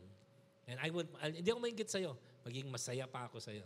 Kasi ako, I have already lived God's dream for me. Hindi nga ako makapaniwala. Minsan pinipinch ko nga sarili ko, Lord, totoo ba ako ang pastor ng Horizon? Di ba? Sabi ko, grabe naman po ito. Grabing privilege. Na. Mm. So, pagkatiwalaan niyo ang Diyos, um, meditate on the goodness of God. Yun nga lang, baka maging kagaya ko, mag-iyakin kayo. Ha? Ha? At, pero kung di naman ninyo kahihiyayan, di ba? Pag sabi, oh, umiyak ka, no? Oo, bakit? Di ba? Ba't ka umiyak? Buti-buti ng Diyos eh. Di ba? Yung gano'n. Yung, kahit na grown man ka na, yung hindi ka nahiya to, to cry like a baby. Eh, bakit? Mabuti, eh, mabuti si God eh. Di ba? So, yung Yung kinakanta na naman din ninyo, yung praise, di ba? Praise, praise, ano yan? Praise. Tapos may lyrics doon, di ba? I got a reason to praise the Opo. Lord. Yes, Diba? I, I, meron doon something I can't help. Ano yung line yun? How can I, ano? How can I keep it inside? Ah. So praise the Lord, di ba? The- How can I keep it inside, na? Kantahin mo nga, Coach Chris. Baka maiyak kayo, eh, ha? Ayun, so, hindi, totoo yun eh. Totoo yun. Kaya ako, ewan ko napapansin mo, Coach, pero wag mo sana ako pansin, mako-conscious ako. Most of the songs na, kahit na praise songs, yung dapat palakpak, ganyan, doon ako mas naiiyak eh. Lalo na pag basta goodness of God, basta mab- yung kabutihan ng Diyos. Line up ko nga po. Talagang ano eh, iyak ako ng iyak talaga, talagang grabe, no?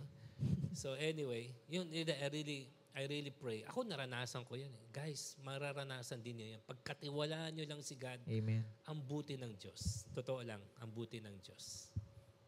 Okay. Next live Q&A, ah, live question tayo. ah. Ah, meron pa? Meron pa po. Ko Siguro, eh. let's just um, try to answer a few. If a person can be my home po, to ease the sadness and the burden I feel, paano naman po if super important sila sa akin, pero sila din po yung number one na nagiging dahilan ng anxiety ko. And cutting them off is not also an option because we are related and it is impossible to get away from them. Oo. Naintindihan, no? Yeah, I got that, I got that. Medyo sad, no? Pero buti na lang, no? Ah, Coach Ants, nagpa-training din tayo, no? Sa mga Amara, ano, no? Sila, kaya grateful ako, ha? Kila Yung Archie. ah, Pastor Archie, di ba? Oo, and, and their team, no? Isa sa natutunan po namin sa seminar namin is your trigger cannot be your healer. So kunwari, mahal niyo po sila, di ba? Kaya nanay mo, sabihin na lang natin gano'n, ha? nanay mo, love na love mo si mama. Mm. Pero si mama medyo mabunganga. Mm. Sa totoo lang. At yung bunganga niya, yun ang minsan naging trigger sa'yo eh. Mm. So, ang ano natin is this. Continue to love your mom, Mm. but accept the fact your mom cannot be your healer. So whosoever is your trigger cannot be your healer. Again, Mm. ang good news ay, I believe, because God wants to heal you, He will send other people Yeah. na hindi trigger sa'yo at sila ang gagamitin ni God to be your instruments of healing. So it doesn't have to be that person. Ha? Marami pa naman pong tao dyan. Okay? Correct. So, kaibigan, pastor, ah, dito sa Horizon, nga, mga life group leader, and then kung talagang walang-wala na, again, stranger. Buti na lang, ang daming ni-raise up ni God na mga, yun nga, yung mga hotline, hotline na yan. Guys, kung talagang desperate na kayo, instead of suicide, tumawag na lang kayo. Total, di naman kayo kilala eh. Mm. 'Di ba? Tumawag na lang kayo. Tsagaan na lang ninyo kung medyo busy o ring ng ring. Tsagaan po ninyo, it's worth it. It's worth staying alive. Your life is worth it because you are precious to God. Ha? So, wag na ninyo i-enter. Baga, magalit ka na sa magalit, mainis ka na sa mainis, ma-disappoint ka na sa ma-disappoint, pero alisin mo sa option mo yung suicide. Hindi siya kasama sa option mo. Ha? Walang magandang idudulot ang suicide. Guys, ito isipin nyo. Kung wala ka na, kunyari lang ha, kung wala ka na, either your parents will feel so much guilt. Kasi ako, I have dealt with people din na mga, yun nga, naiwan ng ano. Ang lagi nilang tanong sa akin, P-months, saan kami nagkamali? Saan kami nagkulang? Bakit nag-suicide yung anak namin? Bakit nag-suicide si kuya? You, you don't want that on your loved ones. You don't want that to on your loved ones. Yung magtatanong sila ng isang tanong na walang sagot. And that question will haunt them for the rest of your life. I tell you, you will not wish that on your parents. You will not wish that on your loved ones. Okay? So, walang walang magandang idudulot ang suicide. And then naman, kwento ko rin Coach Ansel, mabilis lang po, no? Mm. Meron nga tayo naging kliyente dati kasi nasa sales po ako dati. In a moment of weakness, uminom siya ng pest, eh, insect, insecticide. So, oh, yung, Mm. oh, yun. So uminom siya. Nung bumubula na yung yung bibig niya, tinawag niya yung anak niya. Tapos nakita siya ng anak niya, Mama, Mama! Sabi niya, dalhin niyo ako sa ospital, ayoko pang mamatay. Sadly, yung nga, na, may nalulun na siya, namatay siya. Dead on arrival. So nakausap ko yung ah, husband, husband na, di, kasi naging customer ko eh. At sabi niya, yung, nga, of course I will not mention the name, doon di naman ninyo kilala. Sabi niya, sabi niya, hindi niya alam pastor ako eh. So sabi niya, Mans, ang last words niya sa akin, ayokong mamatay. Ayokong mamatay. Ayokong mamatay. Tapos nagsosorry siya sa anak niya na ginawa niya yun. Biro mo, in that moment of weakness, uminom siya ng, yung nga, lason. Tapos, nung na-realize niya na mamamatay na siya, humingi siya ng tulong sa pamilya niya. Dalhin niyo ako sa ospital, ayoko pang mamatay. Di na yata siya naabutan ng asawa eh. Mm. So ang last na nakakita sa kanya yung anak niyang babae na nagdala sa kanya sa ospital, sadly, yun na nga, ah, it was too late. Pero nagsosorry siya. Parang sabi yata niya sa anak, sabi mo sa daddy mo, I'm sorry. And ang sorry niya is, I'm sorry I did this to you. I so, I'm sorry I did this to all of you. So guys, kita mo, here's a person na in a moment of weakness, thought she wanted to die. But nung nagkaroon siya ng clarity, doon niya na-realize, ayaw pa pala niya mamatay. Kaso, yun nga, very sad lang nangyari sa kanya na, na, na natuluyan po siya. So, I, I don't wish that on any of you. Ha? So, yun nga, you want to end the pain. I understand. Pero trust me, you don't want to end your life. Ha? So stay alive, please. Okay? For for your sake, for your family's sake, for those who, for the sake of those who love you. And yan nga, uh, kung meron kang takot sa Diyos, for God's sake din. Ha? You will never honor God when you commit suicide. Mm. Last question, Tay. Ah, kasi it's very important din. No? It happened last month. Naka-witness ako ng almost suicide sa isang member po ng family ko. After that, sobrang takot na ako. Takot ko, takot ko hanggang ngayon. Mabalik-balik siya sa alaala ko to the point na ayaw ko na matulog ng gabi. Kasi parati ko siyang napapanaginipan. Hindi ko alam if paano ko siya mawawala sa alaala ko. And at the same time, tatakot din ako para sa one member ng family ko na mayroong suicide thoughts. I want to help her but I don't know how. Sana matulungan niyo po ako. Wow, grabe. si, yan ang sinasabi po natin eh, di ba? Sobrang bigat na. Grabe po yung ganon. Ang masasuggest ko sa igniter nating ito, ah, kasi that's a live question na, Coach Ans, na. Oo. I'm going to go out on a limb and say this, ha. Anak, prioritize mo yung health mo. Prioritize mo yung health mo. Kung hindi ikaw ang tamang tao magbantay kay kung sino man yan, si kuya man yan, si ate, si nanay, si, okay, we don't need to know. Kung hindi ikaw yung tamang tao, hindi ka i-hold ni God accountable. Okay? So, hindi mali sabihin, prioritize mo yung health mo. I think part yan ng sinasabi natin kanina, Coach uh, Ans, yung first question pa lang, self-care. Tamang self-care. Sige, paggaling ka muna. At ako, I cannot imagine na itong trauma na ito na nangyari sa'yo. Yung nga, hindi natuloy yung, yung attempt. No? O baka natuloy yung attempt, baka hindi lang natuluyan. Buti naman. No? Pero kita mo, nag-cause ng trauma. So guys, again, ha, sa inyong mga nag-iisip, ha, I hope you take this question seriously from your fellow igniter.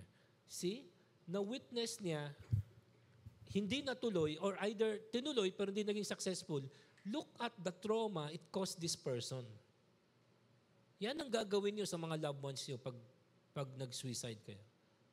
Okay? So yan, I hope, yan man lang, at least mag, may, rede, may redeeming value sana yung yung uh, itong tapang na I want to upload yung courage nitong nagtanong dito. Ha?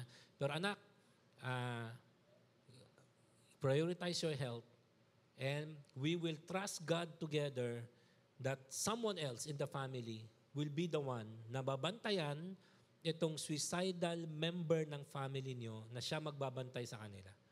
Ha, hindi ikaw. Ha, ikaw, prioritize mo yung health mo. Ha, pagaling ka muna. Ha, at uh, tulungan ka lang ka din ng Diyos sa sarili mong healing journey. Itong member ng family mo, kailangan niya ng healing journey. Okay? At ikaw din, kailangan mo rin ng healing journey. Pareho kayong kailangan ng healing. And we trust God na there are enough people that God will send sa healing journey ninyo. Kung member ka ng Horizon, this is serious ha, kung member ka ng Horizon, I want you to know there are 500, 600 of us na kasama mo dito sa healing journey. Kaya magsabi ka sana, ha? Sa leader mo or kung sino yung pinagkakatiwalaan mo, magsabi ka para matulungan ka namin sa healing journey mo. Of course, it doesn't have to be literally all 600 of us. Na? So, yun. Ha? Pa- Patulong ka, anak, ha? Nandito ang church. No? Kaya, kaya ka nandito, kaya natin pinag-uusapan to, eh kasi nga gusto ng Lord ma-bring to light itong struggle mo. And of course, kami hindi na namin kakalkalin kung sino ka. Hindi naman tayo ganun eh. No? Pero gusto ko kusang loob from your... Kasi binigyan ka na rin ni Lord ng courage para magsalita eh. Para magtanong eh. Do anonymous. No? Pero I pray na, kasi seryosong bagay ito, God will give you enough courage to cross the line further, the line of courage, na magsabi ka sa leader mo or someone dito sa church na pinagkakatiwalaan mo para sa pagsimula ng healing journey mo. And then sabihin mo doon sa taong pinagkakatiwalaan mo, sino itong taong to? Is it your mom? Is it your dad? Is it your brother? Is it a sister? Para magpag-pray lang ninyo in your safe place na yung nga, babantayan siya ng Diyos. Ha? Ako magde-declare na ako ngayon no, kung sino ka man sa pamilya mo. No, I declare that the angels of God will watch over your loved one. And that God will not allow any suicide in your home. I declare that in Jesus' name. Okay? Mabantayan ng Diyos yung mahal mo sa buhay. Pero ikaw, pagaling ka. Ha? Pagaling ka. Amen. Yan naman ang power ng prayer. No? Pero ibang topic na naman po yun. No? Pero mabuti ang Diyos. Ha? Basta paniwalaan natin, mabuti ang Diyos. Hindi papayagan ng Diyos, hindi hayaan ng Diyos that your loved one will will go through, uh, will be successful in his or her attempt at suicide. Na God's goodness will overcome. No, all this na pinagdadaan ninyo, I'm sure may pinagdadaan siya kaya siya ganyan. Pero nga, malalagpasan ninyo ito, no? You will may isang passage I don't know the exact verse, pero may passage sa Bible, I will see the goodness of God in the land of the living. In the land of the living, hindi sa langit. Ha? In the land of the living, dito sa lupa. I declare that over you and your household in Jesus' name. Amen. Amen. Yung kinanta po natin kanina tayo, yung, yung echo. No? May, may sinasabi siya kanina, di ba? Papakanta ko yan Oo. actually. eh. Oo. Yung authority. Praise Kasi God. there's no easy answers There's po power talaga. in No? declaration. Totoo yung sabi ni, ni Coach Cha, ah. yung ginawa Mm. kanina sinabi, there's really power in declaration. Declaration. Totoo yun. And even in anxiety and depression, meron pong authority Yes. no si Lord natin. Mm, no? mm. So, magamit sana natin. There's no easy answers talaga, no, mga Oo. ah, kapwa igniters pagdating sa mental health. But I, ho- but I hope, no, so kung ako po isi-synthesize ko yung mga sinabi nyo tayo, kung ako yon dumadaan ako doon, I have to get honest. no? I have to get Mm. very di- ah, disco- uncomfortable sa vulnerability Correct. and get with someone or a group of people and tell them. Siguro Mm. yun yung mga first step no kapag sobra na po yung struggle. And that's just the first step. Wala pa po yung ibang mga Mm. Wala pa yung healing dyan. wala pa yung Pero healing. simula na yan ng healing. Oo. Simula na yan ng healing. Oo. Amen. Oo. Pumalakpak ang blessed. Oo. Amen. Amen. Sige tayo. Hindi, parang milyonaryo yan, di ba? Sabi nila. Sabi ng mga milyonaryo sa akin, hindi ako yun. Sabi nila, the, the first million is the hardest. I think ganun din ang healing ng mga ano eh. Na yung first steps, yun ang pinakamahirap. Yeah. Yung mag, yun nga, maging honest, maging open, maging vulnerable, tanggalin yung maskara. Though hindi pa healing yun, Mm. pero I think that's the hardest part. Pag yan nagawa mo, I think the rest easier. Yeah. Easier. Tuloy-tuloy kasi na. nakuha mo na maging vulnerable eh.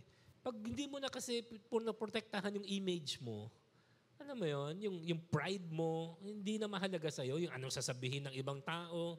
Pag hindi na mahalaga yon at mahalaga na lang sa'yo ay, Lord, I want to be healed from the inside out. I want to be authentic.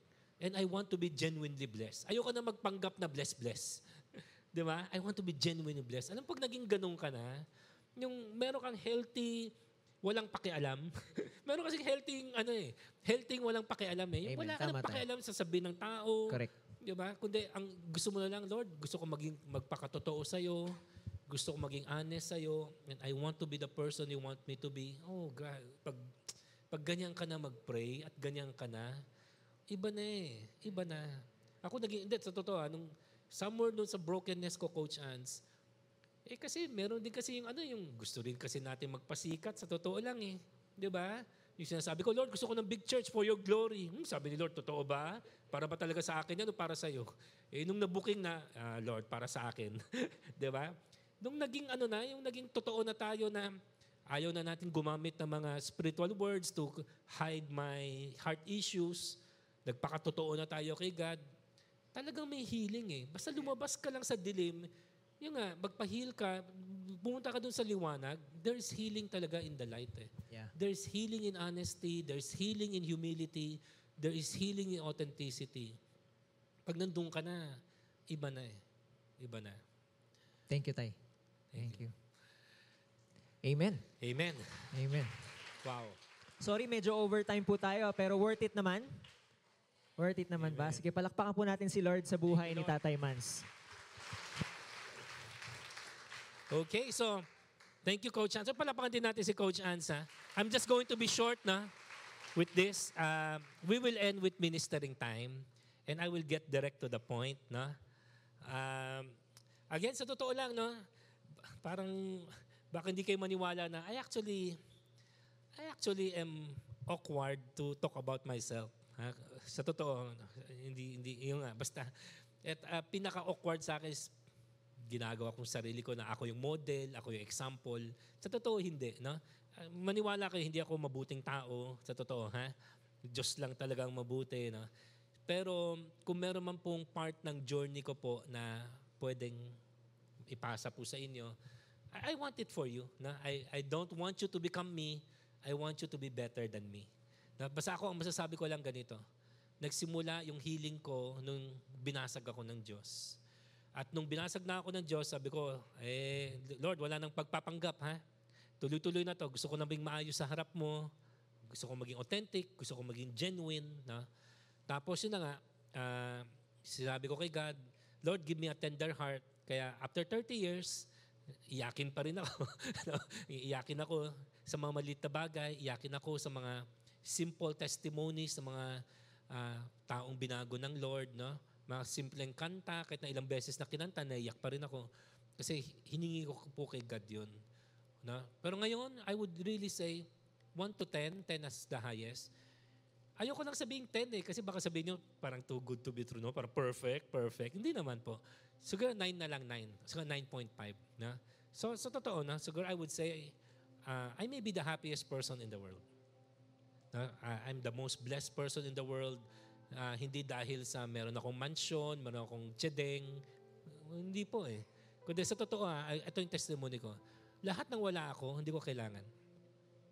At lahat ng meron ako, no, ito yung mga binigay ng Diyos na hindi ko deserve. No, so, iba talaga yung joy ng contentment, iba yung joy na yung satisfaction mo wala na sa gamit, wala sa wala hindi rin palakihan ng church, no? Kasi sa, misa sa aming mga pastor may ganun din eh, na mga 'di ba, competition na spiritual na competition. Pero sa totoo wala na rin po 'yan. Wala na po tayong hinangad sa buhay natin kundi ma-honor si God, mag-glorify si God. At kung sabi ko kay God, Lord, kung sino man, kung kanino man ako haharap, kabataan man o matanda, kapwa pastor, malaki o maliit yung crowd, Lord, gusto ko lang maging blessing sa kanila. Wala na pong iba. No? Ma-honor kayo, ma-bless sila. Yun lang. Pag nangyari po yun, that's it. I don't need recognition, I don't need reward. Yun na yun. Yung magamit lang ni Lord sa buhay ng isang tao, yun na po ang reward po natin. Na? And it starts with your healing. It starts with your healing. Ha? And pakita lang natin to ng mabilis po. No? Uh, nasabi na rin po natin to pero without extrapolating, uh, yung gift of healing, ito lang po ang gift sa Bible na plural. Na? Lahat ng gift sa Bible, singular. Pero pagdating sa healing, naging plural. Basahin ko po sa inyo. Na? Sabi dito 1 Corinthians 12, To each is given the manifestation of the Spirit for the common good. To one, ito yung mga sample ng mga gift, no? To one, the spirit and utterance of wisdom. So, gift of wisdom. Pansin nyo, singular. To another, the utterance of knowledge. Gift of knowledge. Pansin nyo, singular. No? Verse 9, And then pagdating sa healing, tingnan nyo, to another faith, the gift of faith, singular. And then ito na, to another gifts. Pansin niyo yun? gifts of healing. Anong sabihin po nun? Healing is the only gift sa Bible na ginawa ni God na plural. Ibig sabihin, good news. Maraming pamamaraan ng healing. May healing na pwede nating sabihin supernatural. Kunwari baka some of you are depressed, as I ask you to come forward, one of our pastors or pastoras will simply lay hands on you at sabihin lang, be free in Jesus' name. Walang gamot, walang counseling, walang therapy, walang gastos. Wow! Di ba? Oo, biglang nawala yung anxiety mo, nawala yung depression mo. Pwede? Yes. Because nothing is impossible with God. Pero kung hindi ka nadaan sa lay hands, hindi ibig sabihin wala ka ng pag-asa. Kasi may niraise up si God ng mga psychologists, psychiatrists, therapists, counselors. At marami po tayong kaibigan na ganon. Ha, kung gusto niyo ng referral, just ask us. Then we will refer someone to you. Na, na mura lang, na tapos mapagkakatiwalaan, matino. Na? So, yeah, meron din pong ganon. So, marami pong pamamaraan. And then, naintindihan din po natin, minsan ang depression ay dahil sa chemical imbalance. No? So may mga yung hindi ka, yung katawan mo hindi na ma-manufacture ng mga uh, dopamine, uh, mga ganun-ganun. So, yeah, so, chemical. So baka may magpa-prescribe sa'yo ng gamot. Uh, so hindi rin po, ibig sabihin, hindi ka, pag, nagpa, pag nag-ano ka ng gamot, hindi ka naniniwala sa Diyos. No. Kasi gifts of healing. Kaya nga, sa Horizon, kami po, naniniwala kami sa doktor. Na? Naniniwala kami, pag may sakit, pwede pag-pray. Pero pwede rin na, ah, hindi gumaling sa prayer ah. Sige, tingin ka ng doktor. Punta ka ng hospital. Na? So, nurses, na? technology, yan, mga ganyan. Na? Maraming pamamaraan ng Diyos. Okay? So, good news yun. Bakit? Ito yung tanong eh. Bakit pagdating sa healing plural, pwedeng dalawang sagot? Kasi alam ng Lord, marami sa atin, sa totoo, may sakit. Ba? Kaya tinapatan ng Diyos yung dami ng sakit ng dami ng kagalingan. At isa pa is yung nga, bakit marami? Kasi yung nga, kung takot ka sa doktor, baka pwede ka sa prayer. Pero baka iba sa atin, pag, pag sinabi kong, sino gusto magpa-pray? Ay, tapos nagtitingin ako, nagsisikuhan pa. Di ba? Ikaw, ikaw, di ba, suicidal ka? Umaingay, kakahiya. Di ba? Oh, pwedeng sa therapist. Pwedeng sa counselor. Pwedeng sa psycholo- psychologist. Pwedeng sa psychiatrist. Kasi alam ng Diyos eh. Pero para kay God, anak, kahit anong paraan, basta gumaling ka lang. Pero hindi suicide. Suicide is not healing. Suicide is quitting. You're not a quitter, are you? Amen? Na? You don't want to end your life. You just want to end your pain. This is Getting Real podcast. Real questions for real life.